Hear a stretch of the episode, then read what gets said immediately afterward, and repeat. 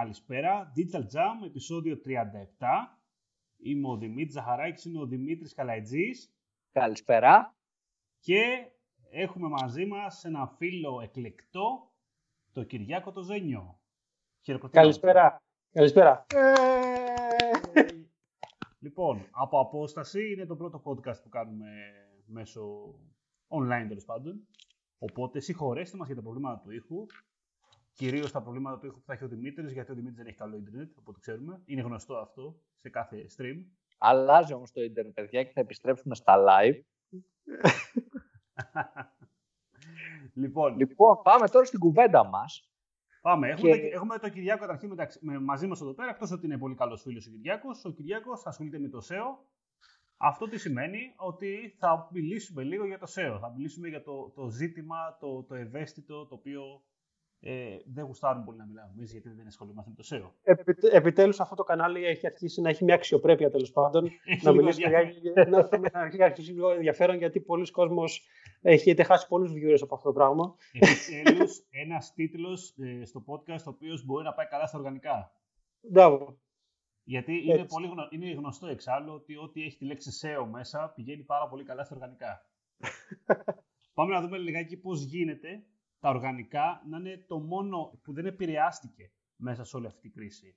Από τη μία όλοι οι πεπισάδες είχαμε πρόβλημα γιατί άλλαξε η αγορά, άλλαξε όλο, άλλαξαν τα πάντα βασικά. Εντάξει, πέσανε και τα budget, έτσι, οπότε έπαιξε ρόλο άμεσα στη δουλειά μας, παιδί μου. Στο day-to-day μου, όταν ένας πελάτης από 5.000 ευρώ budget πήγε στα 3.000, στα 2.000 ευρώ, ε, έπαιξε μεγάλη διαφορά το τι έκανα, το optimization, το, τις καμπάνιες που έτρεχε κτλ.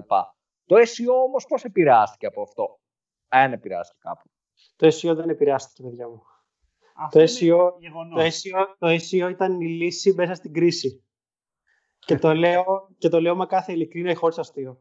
Ε, όσοι έκαναν SEO μέχρι πρότινος, ε, λόγω του ότι σταμάτησαν τις καμπάνιες στο Google Ads, εποφελήθηκαν από το SEO και από τα οργανικά αποτελέσματα που είχαν ήδη κατακτήσει.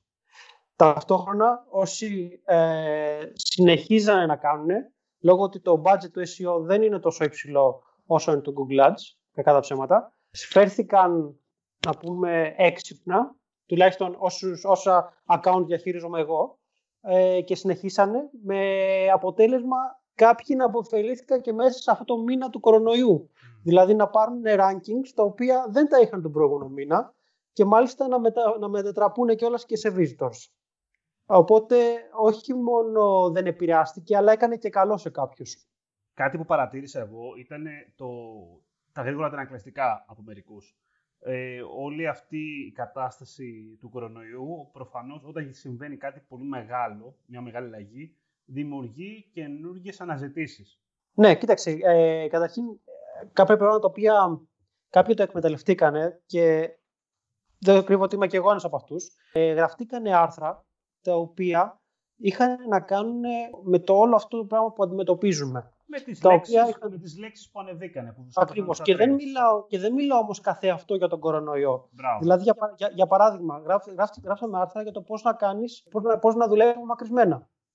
Πράγμα, πράγμα το οποίο υπήρχαν άρθρα σίγουρα, αλλά αυτή τη στιγμή ξαφνικά υπάρχει μια τεράστια συζήτηση. Γιατί πολλές επιχειρήσεις γυρίζουν σε απομακρυσμένη ε, εργασία. Ένα άλλο παράδειγμα, ας πούμε, ήταν το Netflix Party, που πολλοί το ξέρανε και ξαφνικά δημιουργήθηκε η ανάγκη και το ψάξανε και γράφτηκαν άρθρα γι' αυτό. Λοιπόν, δεν θα, για να μην μπλέκουμε τώρα σε πολλές, πολλές λεπτομέρειες, αλλά γραφτήκαν άρθρα και εκμεταλλευτήκαμε αυτό το, ας το πούμε, γρήγορο κενό που δημιουργήθηκε με αποτέλεσμα να ανέβουν ψηλά αυτά, αυτά τα άρθρα και να κερδίσουν visitors τα site ε, που διαχειριζόμαστε και που κάνουμε SEO. Και ένα άλλο που παρατήρησα έτσι σε αυτό που λες, λίγο με το, με το trend τέλος πάντων που δημιουργήθηκε, ήταν σκέψου όλη η αρθρογραφία που είχε να κάνει με πράγματα τα οποία τα κάνεις ε, μόνος σου πρακτικά. Έχουμε ένα τεράστιο κλάδο σκέψου που έχει κλείσει, που είναι τα κομμωτήρια, αστική και οτιδήποτε έχει να κάνει, μηχάδικα κτλ. Ναι. Οπότε, ένα τεράστιο μέρος αυτού του κοινού ξαφνικά έπρεπε να το κάνει αυτό το πράγμα στο σπίτι. Ακριβώς, πώς να ξεβάψεις τα νεύρα από ναι, ναι, ναι. Πώς να κουρευτείς. Αυτό έπαιξε πάρα πολύ και στο YouTube και τα λοιπά. Πώς να κουρευτείς μόνος σου.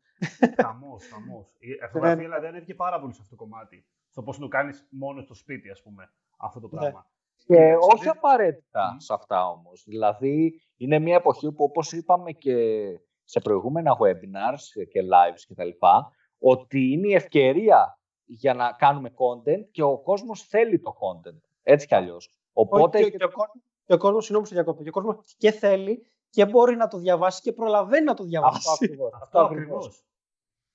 Ε, εδώ είναι το μεγαλύτερο, ότι όντως έχεις και έχεις το χρόνο να επικοινωνήσεις με τον κόσμο. Ίσως για πρώτη φορά.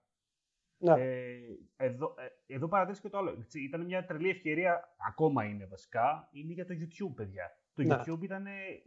Μιλάμε για φοβερή περίοδος αυτή τη στιγμή. Ο άλλος για να κάτσει και να δει ένα μεγάλο βίντεο για κάτι που τον ενδιαφέρει.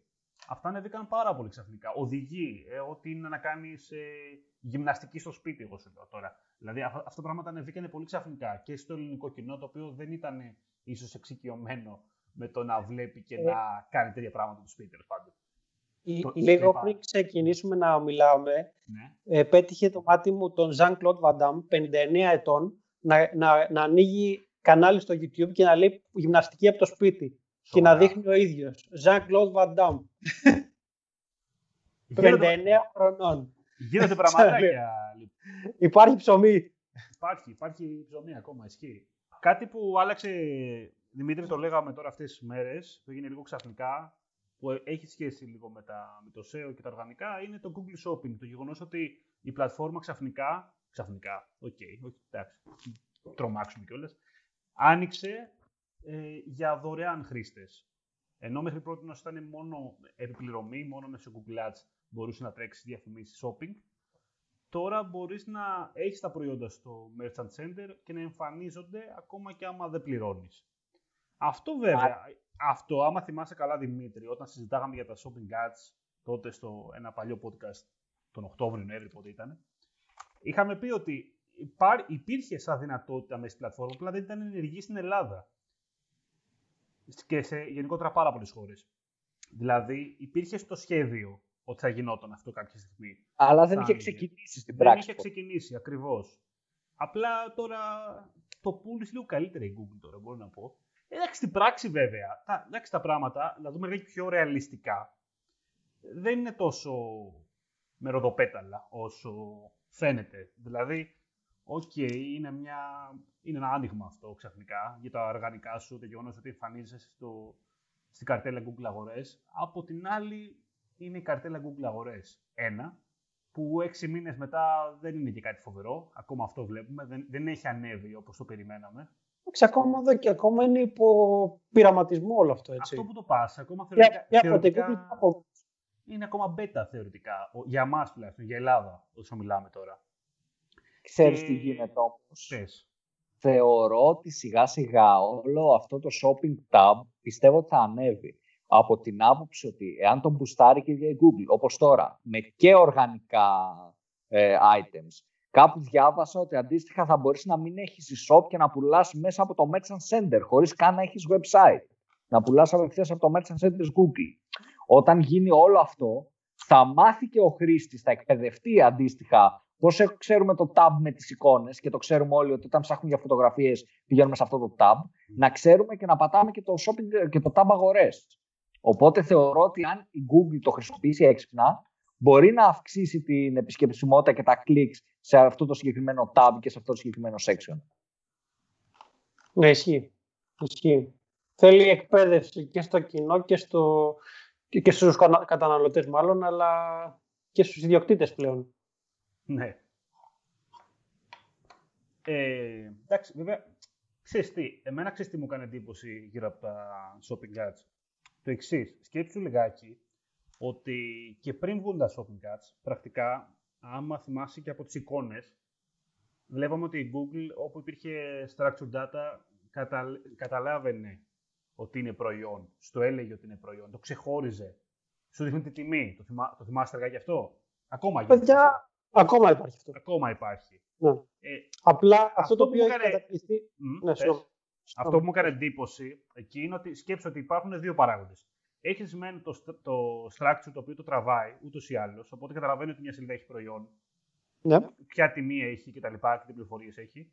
και έχεις και το Merchant Center, το οποίο χρησιμοποιεί το feed, για να κάνει ακριβώς το ίδιο πράγμα. Για να τα προβάλλει ναι. απλά σε ένα διαφορετικό χώρο. Εμένα αυτό μου φαίνεται λίγο παράλογο αυτή τη στιγμή που γίνεται. Δηλαδή, αυτό να σου πω. Ότι Εννο, εννοείς, ότι θα, μπορούσε να μην γίνεται το feed και απλά να διαβάζει αυτόματα. Ε, θα μπορούσε ένα από τα δύο βασικά να ισχύει τέλος πάντων. Ε, αυτό... θα, θα, θα, πω και κάτι άλλο. Θα μπορούσε, γιατί όχι να μην μπορούσε να, διαβά, να διαβάσει μέσα από το site του XML. Που ούτως ή άλλως το, το δίνεις στα στοιχεία. Βασικά δεν τους δίνεις τα στοιχεία όλα, αλλά το δίνεις κάποια στοιχεία. Θα μπορούσαν αυτά τα στοιχεία να ενισχυθούν μέσα από το sitemap. Θεωρητικά. Εντάξει, βέβαια να μου πεις, βασικά έχεις δίκιο, έχεις δώσει το sitemap. Έλαντε. Ναι. Δηλαδή, θεωρητικά έχεις κάνει το index στην Google, οπότε ξέρει το site σου, σε έχει κατατάξει ναι. οργανικά, ναι. έχει κάνει όλη αυτή τη δουλειά. Εντάξει, τώρα ο λόγος που ε, γίνεται αυτό με το feed, ε, εγώ καταλαβαίνω ότι είναι από τη μία ότι να είμαστε και λίγο πιο σίγουροι του τι ανεβαίνει όταν τραβάει τα προϊόντα. Ένα. Ε, εντάξει, okay, σίγουρα παίζει μεγάλο ρόλο η διαθεσιμότητα των προϊόντων, γιατί μπαίνει σαν, ε, είναι μεγάλος παράγοντες εκεί μέσα. Και είναι και το κομμάτι, ok, να τα σπάσεις τα προϊόντα μετά, να κάνεις, ε, να κάνεις μικρά segments με το αναλόγως στο προϊόν, την κατηγορία κτλ. Και αυτό βέβαια θα μπορούσε να το κάνεις από το, ναι. το αντίστοιχο το XML, ας πούμε τώρα, που τραβάει για το console, για να κάνει index. Ναι. Κοίταξε, δεν είναι ξέρω περίεργο, μόνο... Είναι περίεργο αυτό, ναι, δεν ξέρω. Να σου πω κάτι το οποίο ε, τεχνικά ίσως υπάρχει πρόβλημα, γιατί προφανώς μάλλον τεχνικό είναι το θέμα, ε, ότι στο sitemap XML δεν μπαίνει 100 φορές την ημέρα για να διαβάσει, για να διαβάσει το sitemap. Σωστό. Σε αντίθεση, με το, σε αντίθεση με το feed το οποίο φτιάχνεις, που μπαίνει σίγουρα παραπάνω από μια φορά την ημέρα να διαβάσει τιμές, διαθεσιμότητες κτλ. Ναι. Καταλαβαίνεις. Οπότε, στην περίπτωσή μας, θα μπορούμε να πούμε ότι μιλάμε για μια εξέλιξη του Search Console, ένα μικρό add-on, το οποίο Ναι. αυτό που κάνει είναι να μην, ακα- να μην κάνει ε, κάθε φορά το, όλο το site, αλλά να ανανεώνει τα προϊόντα.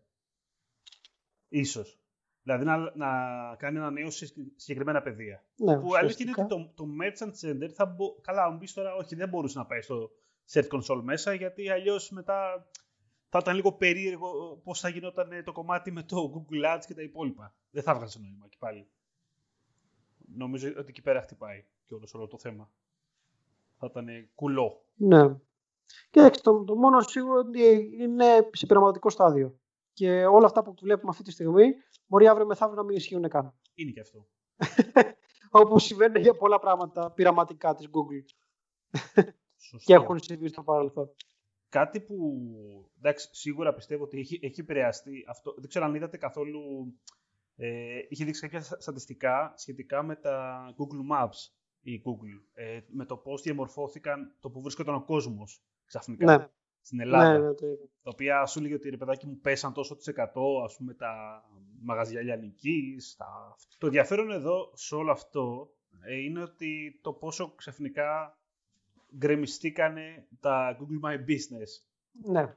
Ε, λόγω του ότι, οκ, τοπικό κομμάτι έπαψε να υφίσταται, ο κόσμος δεν έβγαινε τόσο πολύ, δεν πήγαινε στα μαγαζιά.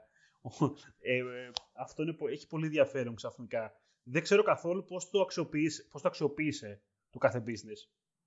Από τη μία, εντάξει, η Google σου δίνει τη δυνατότητα ότι απλά να ενημερώσεις ότι λειτουργήσει, δεν λειτουργήσει και κάτι τέτοια. Έβγαζε και ένα τεράστιο κόκκινο από πάνω από την επιχείρηση ότι ενδέχεται να έχει ε, Σωστό. να μην λειτουργεί η επιχείρηση και αυτά, το οποίο είναι τρομακτικό γενικότερα. Δεν ξέρω Ναι. αν έβγαινε. Στη, δηλαδή στην περίπτωση που η επιχείρηση μου ήταν σούπερ μάρκετ και λειτουργούσε, δεν ξέρω αν έβγαινε αυτό το μήνυμα από πάνω, να σου πω την αλήθεια. Ε, Σε- θα σε- έπρεπε, σε- θα έπρεπε να έβγαινε. έβγαινε, ας πούμε, κανονικά, ρε παιδί μου. Εντάξει, οκ. Για να φαίνεται και πιο normal όλη η εικόνα. Επίσης υπήρχαν και κάποια restrictions στο να φτιάξεις καινούργιο My Business αυτόν τον καιρό. Α, Βασικά ακόμα υπάρχει. Ε, υπάρχουν, ε, δηλαδή, υπάρχει καθυστέρηση και δεν είναι τόσο εύκολο όσο ήταν πριν. Εντάξει, αυτό γενικότερα που λες με τα restrictions σκέψου ότι έγινε παντού. Το είδαμε Ναι. ξαφνικά σε οτιδήποτε είναι σαν αλλαγή. Δηλαδή και στα Google Ads υπάρχει. Αυτή τη στιγμή, άμα κάνεις κάποια αλλαγή σε ad, ενδέχεται να. Άμα να πάει, δηλαδή έχει χειροκίνητο έλεγχο, εκεί είναι το πρόβλημα, ενδέχεται να καθυστερήσει πάρα πολύ αυτή τη στιγμή. Ε, άμα είναι Ναι. τα αντίστοιχα, νομίζω και στο Facebook έχουμε αντίστοιχο πρόβλημα και σε παρόμοιες περιπτώσεις οπουδήποτε μπαίνει λίγο ανθρώπινος παράγοντας για να ελέγξει κάτι. Εκεί πέρα ναι, αυτό γίνεται αντίστοιχα σκέψη μέχρι και στην PayPal, το παιδί μου, που έχουν κλείσει τελείως τηλεφωνικές γραμμές λόγω του ιού. Στην ποια, στην; Στην PayPal. Καλά, η PayPal και που τη είχε τηλεφωνικές γραμμές. Φοβερός support η PayPal. Πρέπει να είναι το καλύτερο support του κόσμου. Είναι, ε, η PayPal έχει το ίδιο support με, με την ACS αυτή τη στιγμή. Ναι. ε, τα λεφτά σας έχουν φύγει, είναι στο δρόμο, έρχονται. ήρθαμε, ήρθαμε και δεν σας βρήκαμε. Ελάτε να τα πάρετε μόνο σας από την Ιρλανδία. Φαντάζεσαι. λοιπόν, το ένα ωραίο, αυτό που σχολιάζαμε και εμείς προηγούμενη εβδομάδα, προ-προηγούμενη εβδομάδα βασικά νομίζω, Δημήτρη, είναι ότι είναι μια φοβερή περίοδος για οποιοδήποτε business, επειδή είμαστε σε μια φάση ε, αναδιαμόρφωσης, λίγο, έχουμε λίγο περισσότερο χρόνο ίσως μερικοί στις δουλειές μας, λέμε τώρα, όχι εμείς, να κάτσεις και να κάνεις πράγματα τα οποία είναι πιο πολύ οργανωτικά. Εγώ θα σα δώσω ένα παράδειγμα, ένα πράγμα που έκανα επειδή είχα λίγο περισσότερο χρόνο, ας πούμε, ρε παιδάκι μου, είναι κάτσε και τακτοποίησα το tag manager. Έπρεπε να κάτσω να τακτοποιήσω εκεί πέρα τα events, τα ονόματα, εκείνο το άλλο, χαμαλίκι, δεν σου λέω, αλλά έπρεπε να γίνει κάποια στιγμή γιατί εκεί μέσα γινόταν ένας πανικός. Κάτι αντίστοιχο θεωρώ ήταν μια καλή αφορμή να γίνει για τις εταιρείες και, και freelancers και οτιδήποτε που έχουν αρθρογραφία που ή που θέλουν να ασχοληθούν λίγο να βελτιώσουν τα κείμενά τους. Δηλαδή, αυτό το φαινόμενο έχω δει λίγο να ανεβαίνει επίσης τώρα με την ευκαιρία. Ότι που ξαναπάμε στη διαδικασία να αλλάξουμε ένα παλιό μας κείμενο. Ναι. Δηλαδή, να πάω, είχα γράψει ένα κείμενο πριν 1,5-2 χρόνια. OK, okay, εντάξει, έχουν περάσει δύο χρόνια βέβαια. Ας πάω λοιπόν να κάνω ένα ωραίο edit, να το βελτιώσω τώρα που μπορώ. Να δω. Να πούμε, να, να, πούμε ένα μυστικό. Για πες, Δεν είναι μυστικό. Αλλά να πούμε έτσι μια, μια ωραία ενασχόληση για αυτόν τον καιρό. Για όσους πραγματικά ενδιαφέρονται για το site τους. Μέσω του Google Analytics μπορούμε να πάμε να δούμε ποια άρθρα του site μας, εφόσον έχουμε blog φυσικά, ε, έχουν τη μεγαλύτερη επισκεψιμότητα. Και γιατί όχι, μπορούμε να δούμε τη μεγαλύτερη επισκεψιμότητα από τα οργανικά αποτελέσματα. Μπράβο. Αυτό λοιπόν το οποίο μπορούμε να κάνουμε είναι να πάμε να πιάσουμε τα top 10, ε, τα top 20, ανάλογα το χρόνο τον οποίο έχουμε διαθέσιμο, και να τα εμπλουτίσουμε και να τα ενισχύσουμε ακόμη περισσότερο. Δηλαδή, αν για παράδειγμα είναι ξέρω, ένα άρθρο των 500 λέξεων, να γίνει των 1000. Αλλά με, με ουσία. Να, να προσθεθούν και άλλες φωτογραφίες, να προσθεθούν βίντεο, αν υπάρχει. Να προσθεθούν links, ε, external links προς, ε, προς χρήσιμες πηγές. Έτσι ώστε να, να κρατήσουμε το χρήστη παραπάνω μέσα στο site, να διαβάσει το άρθρο μας, να βάλουμε call to action buttons, γιατί μπορεί να, να, τον, να τον βοηθήσουμε να αγοράσει από εμάς. Ε, και αυτό σίγουρα θα μας βοηθήσει και στα οργανικά περισσότερο. Ακόμη περισσότερο από τώρα. Ξέρεις τι έχει ενδιαφέρον, γιατί είπες να κάνουμε συντήρηση. Ναι. Ε, αυτό έχει ενδιαφέρον. Δηλαδή, εγώ θα περίμενε κάποιος να πεις ότι έχεις χρόνο. Ξέρεις τι, πήγαινε στα χειρότερα άρθρα που έχεις, τα οποία δεν, δεν υπάρχουν στην Google. Ναι. Και κάτσε και μεγάλο σέτα, ξέρω εγώ. Βάλε κάτω ξαφνικά 1500 λέξεις. Κοίταξε, Αλλά... ε, αυτό είναι ένα ακραίο σενάριο. Είναι ακραίο σενάριο, ε, ακριβώς. Ναι, ναι. Ε, το πιο χρήσιμο αυτή τη στιγμή είναι να πιάσεις αυτά που ήδη σου δουλεύουν και να, το, να τα κάνεις ακόμα καλύτερα. Για να αυτά δηλαδή, ακόμα περισσότερο κιόλας. Ακριβώς, για να βελτιωθούν ακόμα περισσότερο και εάν, ας πούμε, παράδειγμα, βγαίνουν στην 8η, 9η θέση, 10η ή ακόμα και στη δεύτερη σελίδα, ε, με αυτόν τον τρόπο θα το βοηθήσεις σίγουρα γιατί η Google θα διαβάσει ότι ανανεώθηκε το content και θα ανέβουν πιο ψηλά. Απλά θέλει λίγη δουλίτσα και λίγο χρόνο. Και νομίζω το χρόνο τον έχουμε όλοι αυτή τη στιγμή. Από μια άποψη ισχύει. Εγώ έχω να κάνω μια ερώτηση. Έχω ένα site WordPress. Έχω κατεβάσει ένα plugin που λέγεται Yoast και λέει SEO, SEO. Κάνω SEO δηλαδή στο site μου αυτή τη στιγμή. Όχι. Αλλά αλήθεια ε, είναι ότι το Yoast είναι απίστευτο λοιπόν, ε, η αλήθεια είναι ότι οι απόψεις δίστανται αυτή τη στιγμή, αυτή την περίοδο μάλλον. Απαντά πρώτα στο Ζαχαράκι, γιατί αυτή τη στιγμή το Yoast ίσως να μην είναι από τα καλύτερα.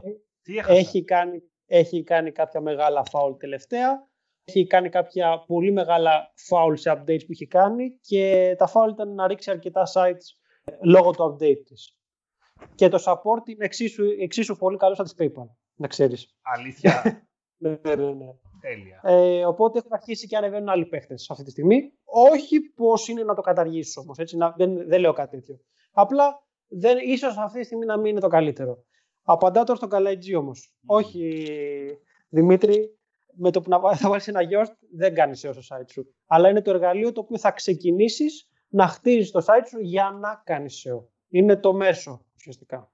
Αυτό είναι πολύ σημαντικό γιατί πάρα πολλοί έχουν την εντύπωση και μου έχει τύχει εμένα πέρα της πλάκας ότι έχουν περάσει ένα plugin που, λέγεται, που λέει για SEO ρε παιδί μου και νομίζουν ότι ναι, OK, έχω SEO στο site μου. Οπότε, καλό είναι ρε παιδί μου να καταλάβουμε ότι δεν ισχύει αυτό. Ότι απλά παίρνω ένα plugin και OK, okay, έχω SEO. Δεν, έχω SEO, δεν υπάρχει αυτή η έκφραση. Τώρα, σοβαρά αυτό υπάρχει σαν έκφραση. Το έχω ναι, ναι. και εγώ να μου λένε ναι, ναι, φυσικά και έχουμε. Okay.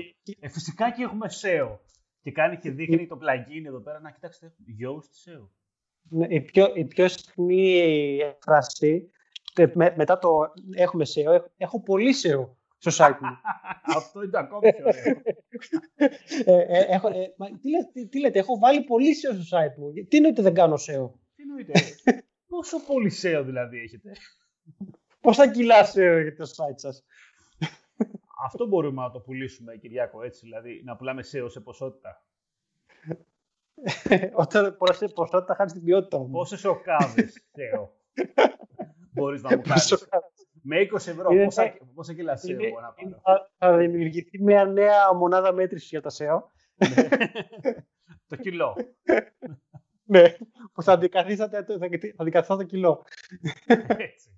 Κυριάκο, έχω μια πολύ καλή ερώτηση. Σκέψω ότι αυτή η περίοδος ήταν κιόλας η περίοδος που το, το marketplace κυριολεκτικά πήγε σύννεφο είτε είναι Scrooge, είτε είναι Public, είτε είναι Amazon, οτιδήποτε υπάρχει σε marketplace αυτή τη στιγμή, ανέβηκε κατακόρυφα. Επειδή ξαφνικά πάρα πολλές επιχειρήσεις έπρεπε να βρουν ένα χώρο, ένα, να βάλουν τη βιτρίνα τους τέλος πάντων, να πουλήσουν τα προϊόντα τους. Τι γίνεται εκεί πέρα τώρα, Ποια η θέση λοιπόν του, του SEO σε αυτή τη στρατηγική. Γιατί μιλάμε για. Είναι κάτι διαφορετικό αυτό που σου λέω τώρα. Δεν έχει να κάνει τόσο πολύ. Δεν μιλάμε για Google αυτή τη στιγμή. Μιλάμε βέβαια λίγο για Google, γιατί η αλήθεια είναι ότι εντάξει, πάλι ο τίτλος του προϊόντος σου τώρα, άμα βρεθείς ψηλά με, με το Scrooge καταρχήν, marketplace. Καταρχήν μιλάμε για κάποιον ο οποίος έχει shop ή κάποιος ο οποίος απλά έχει πάει σε marketplace και έχει βάλει προϊόντα. Ε, θα σου έλεγα περισσότερο το, το δεύτερο. δεύτερο. Ο, okay. ο, ο πρώτος που έχει μπει σε marketplace, εντάξει, okay, είναι άλλη περίπτωση ίσως. Εντάξει, δεν θέλει μάλλον ούτως ή άλλως νομίζω δεν θέλει να ανεβεί περισσότερο ας πούμε, το marketplace από τον εαυτό του. Που βέβαια έχει, αυτό έχει ένα ενδιαφέρον πάλι. Α θεωρήσουμε αυτό τώρα σαν παράγοντα. Έχω εγώ λοιπόν ένα e-shop και συνεργάζομαι με ένα marketplace μεγάλο. Έτσι. Οπότε έχω, ναι. πουλάω τα προϊόντα στο δικό μου το, το μαγαζί τέλος πάντων εκεί πέρα. Έχω κάνει εγώ προσπαθώ να κάνω και το, το SEO μου το καλό. Στο site. Ε, στο site μου. Ναι. Ε, παράλληλα όμως έχω ένα, ξαφνικά μου έχει δημιουργηθεί αυτό το καινούριο το marketplace λοιπόν, σαν ανάγκη. Πρέπει να βρίσκομαι εκεί πέρα. Okay. Το θέμα είναι πώς το διαχειρίζομαι. Από, γιατί εδώ υπάρχει το, ο μεγάλος παράγοντας που φοβούνται όλοι, είναι το duplicate content. Έτσι. Από τη μία εγώ έχω ένα μαγαζί, έχω αυτά τα προϊόντα, ίδιος τίτλος, ίδιες περιγραφές και τα πουλάω ξαφνικά σε ένα marketplace το οποίο έχει μεγαλύτερο, μεγαλύτερη δύναμη από μένα έχει άλλη, ναι. άλλη αξία, τέλος πάντων, άλλο domain rank.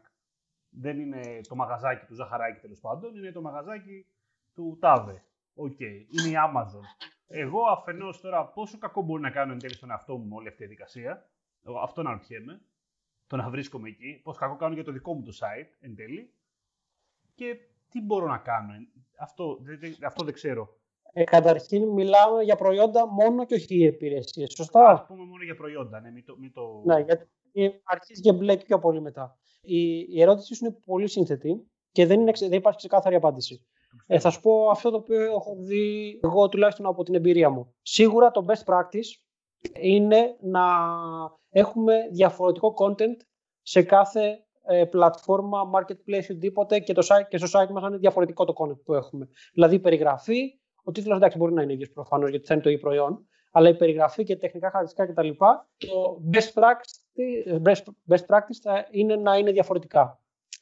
Όμως, ε, στην πραγματικότητα Φυσικά και οι περισσότεροι δεν το κάνουν αυτό. αυτό. Φυσικά και όταν και βγαίνει ένα προϊόν και μετά π.χ. ας πούμε βγάζει μια εταιρεία γνωστή, βγάζει ένα, ένα λάπτοπ ξέρω, για παράδειγμα και μετά πάνε όλοι οι resellers και αντιγράφουν από το site του κατασκευαστή όλες τις περιγραφές, τεχνικά χαρακτηριστικά, τα βάντα, όλα κείμενα, έτοιμα, φωτογραφίες, ίδιες ακριβώς και τις ανεβάζουν στο site τους. Οπότε, ναι, δεν ακολουθούν τα best practices. Στην πραγματικότητα λοιπόν όμως είναι ότι αυτό που έχω δει είναι ότι όταν, όσο, όσον αφορά τα προϊόντα, όχι όλα, αλλά ένα μεγάλο εύρος προϊόντων, μια, ένα μεγάλο φάσμα προϊόντων, ε, η Google τα διαβάζει σαν προϊόντα, διαβάζει ότι είναι duplicate, αλλά δεν σε τιμωρεί γι' αυτό. Και πάλι δεν, δεν είναι για το 100% αλλά για ένα, είναι ένα μεγάλο φάσμα. Ε, και αυτό είναι το, κάτι το οποίο κάπως σώζει την κατάσταση. Δηλαδή δεν θα σου κάνει κακό. Αλλά δεν θα σου κάνει σίγουρα και πολύ μεγάλο καλό. Σε, σε σύγκριση πάω με το, με το να γράψεις ξεχωριστά διαφορετικά, διαφορετικό content. Ναι. Οπότε ε, για να, για να είμαστε πιο SEO-friendly ή Google-friendly να το πούμε, εάν και αν έχεις χρόνο πρέπει να πάω να γράψεις διαφορετικό content σε κάθε marketplace και στο e-shop σου. Πρακτικά είναι αδύνατο αυτό το πράγμα όταν έχεις δεκάδες μην πω εκατοντάδες προϊόντα, έτσι, προφανώς. Αλλά απ' την άλλη, Google κατά πάσα πιθανότητα, ανάλογα φυσικά και το νήσι στο οποίο είσαι, δεν θα σε τιμωρήσει.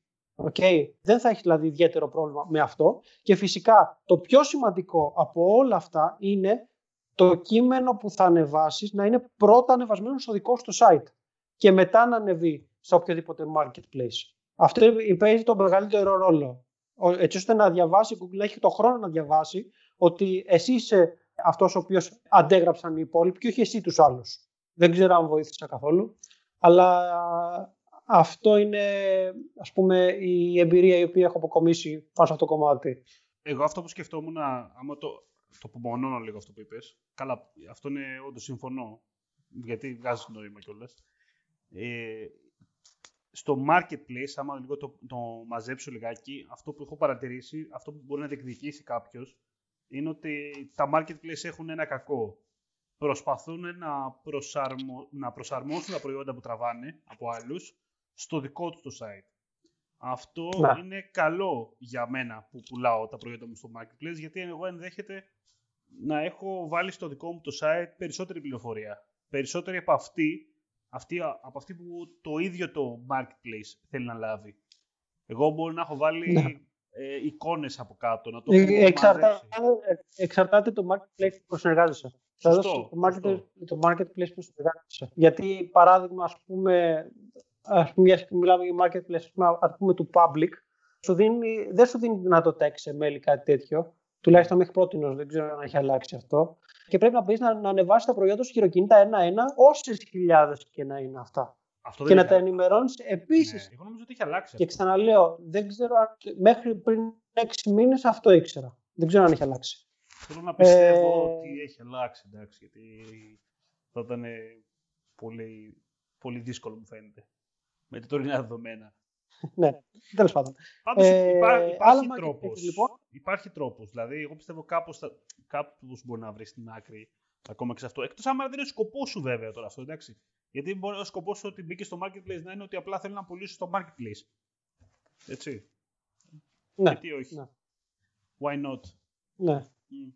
Εντάξει. Τώρα, τώρα από εκεί και πέρα, ε, αν πάμε και σε international marketplaces, το θέμα αλλάζει κατά πολύ. Και θα κάνω μια επιστροφή στην, στην πρώτη πρώτη συζήτηση, έτσι όπως ξεκίνησε μάλλον τη συζήτηση, και θα σου πω ότι, ε, ναι, ας πούμε, αν πάμε σε Amazon Marketplace, υπάρχει τρόπος να κάνεις SEO και στο Amazon μέσα. Ναι, υπάρχει τρόπος να κάνεις SEO και στο eBay.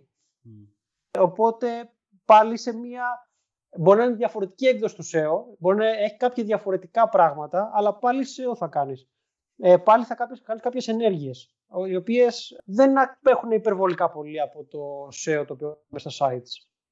Κοίτα, άμα το βάλεις κάτω, αυτό που δεν έχει συμβεί ακόμα στα ελληνικά δεδομένα, δεν έχει συμβεί επειδή απλά δεν υπάρχει παρόμοιος όγκος. Εντάξει, στην Amazon είναι προφανώ ότι εγώ άμα ψάξω να βρω μία μπλούζα Iron Maiden θα μου βγάλει 500 που την πουλάνε την ίδια μπλούζα, ξέρω εγώ. Οπότε μπαίνουν πολλά κριτήρια στο ποιο θα μου εμφανίσει πρώτο. Ναι. Μπορεί να είναι τα reviews, ένας παράγοντας, μπορεί να είναι το popularity, μπορεί να είναι το αλφαβητικό, η τιμή, οτιδήποτε τέλος πάντων. Ε, κάτι αντίστοιχο δεν θα το δούμε τώρα, δεν, έχει, δεν υπάρχει τόσο πολύ αυτή τη στιγμή, αλλά θα το δούμε ε, το επόμενο διάστημα να συμβαίνει και στα marketplace στην Ελλάδα. Απλά τώρα δεν έχουμε τον όγκο. Δεν έχουμε τον όγκο των ε, ε καταστημάτων μέσα, ώστε να είναι ε, τόσο πολύ ανταγωνιστικοί μεταξύ τους. Α, αυτή τη στιγμή, κοίταξε, όταν ε, θα μπει στη διαδικασία, παράδειγμα, το Scrooge να γίνει ένα full marketplace που να αυτό ανταγωνίζεται ε, ξένες εταιρείες, όταν θα, όταν θα φτάσουν και άλλα sites σε, στο ίδιο, σε αυτό το επίπεδο, τότε θα μπορέσουμε να μιλήσουμε σε, υπό ίσες όρες. Αυτή τη στιγμή Σωστό. είναι σε αρκετά basic level. Σε σύγκριση με το εξωτερικό πάντα, έτσι. Δεν, ναι, ναι. αυτά συγκρίνω. Και τώρα αυτή τη στιγμή απλά μπαίνουν προϊόντα, πουλάνε, δεν πουλάνε. Δεν έχει ούτε κατατάξεις τρομερές, ούτε ε, το πώς θα στα φέρει πιο ψηλά, ούτε τίποτα. Ναι. Νομίζω ότι... Το, το, το, πιο, το πιο κοντινό σε marketplace είναι το Facebook marketplace αυτή τη στιγμή. Ναι, ισχύει. Παίζει να είναι το πιο... Να έχει το, το, το, το, οποίο, για παράδειγμα, ας πούμε, ψάχνεις ε, για ένα ποδήλατο να αγοράσει μεταχειρισμένο και μετά για την επόμενη, υπόλοιπη ζωή σου πετάει μεταχειρισμένα ποδήλατα.